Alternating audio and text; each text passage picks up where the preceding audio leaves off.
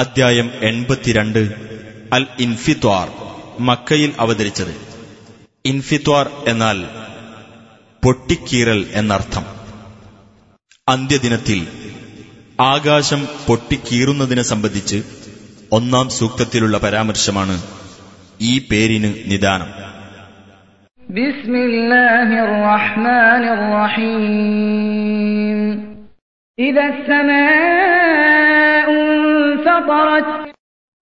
ആകാശം പൊട്ടിപ്പിളരുമ്പോൾ,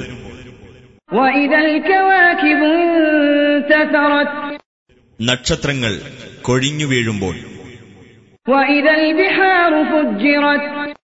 സമുദ്രങ്ങൾ പൊട്ടിയൊഴുകുമ്പോൾ, ഖബറുകൾ ഇളക്കി മറിക്കപ്പെടുമ്പോൾ,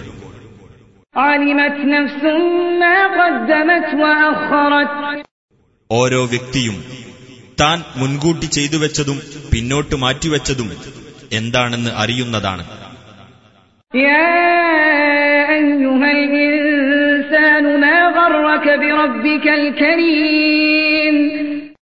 ഹേ മനുഷ്യ, ഉദാരനായ നിന്റെ രക്ഷിതാവിന്റെ കാര്യത്തിൽ നിന്നെ വഞ്ചിച്ചു കളഞ്ഞതെന്താണ്?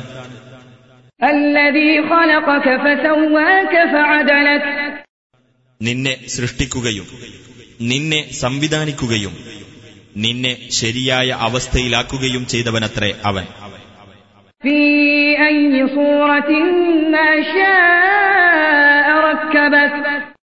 താൻ ഉദ്ദേശിച്ച രൂപത്തിൽ നിന്നെ സംഘടിപ്പിച്ചവൻ.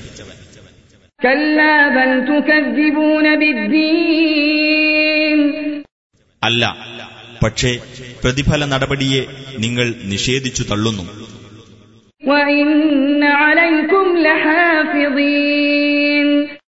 തീർച്ചയായും നിങ്ങളുടെ മേൽ ചില മേൽനോട്ടക്കാരുണ്ട്,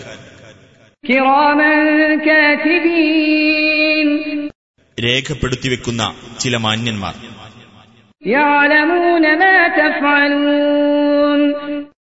നിങ്ങൾ പ്രവർത്തിക്കുന്നത് അവർ അറിയുന്നു.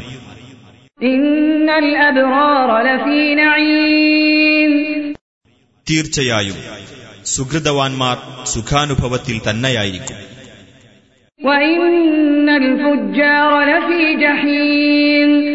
തീർച്ചയായും ദുർമാർഗികൾ ജ്വലിക്കുന്ന നരകാഗ്നിയിൽ തന്നെയായിരിക്കും.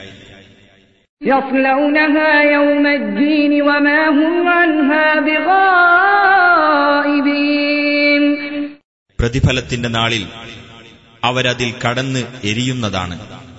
അവർക്ക് അതിൽ നിന്ന് മാറി നിൽക്കാനാവില്ല.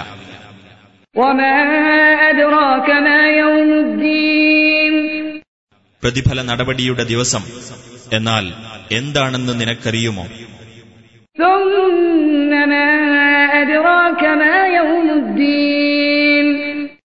വീണ്ടും പ്രതിഫല നടപടിയുടെ ദിവസം എന്നാൽ എന്താണെന്ന് നിനക്കറിയുമോ?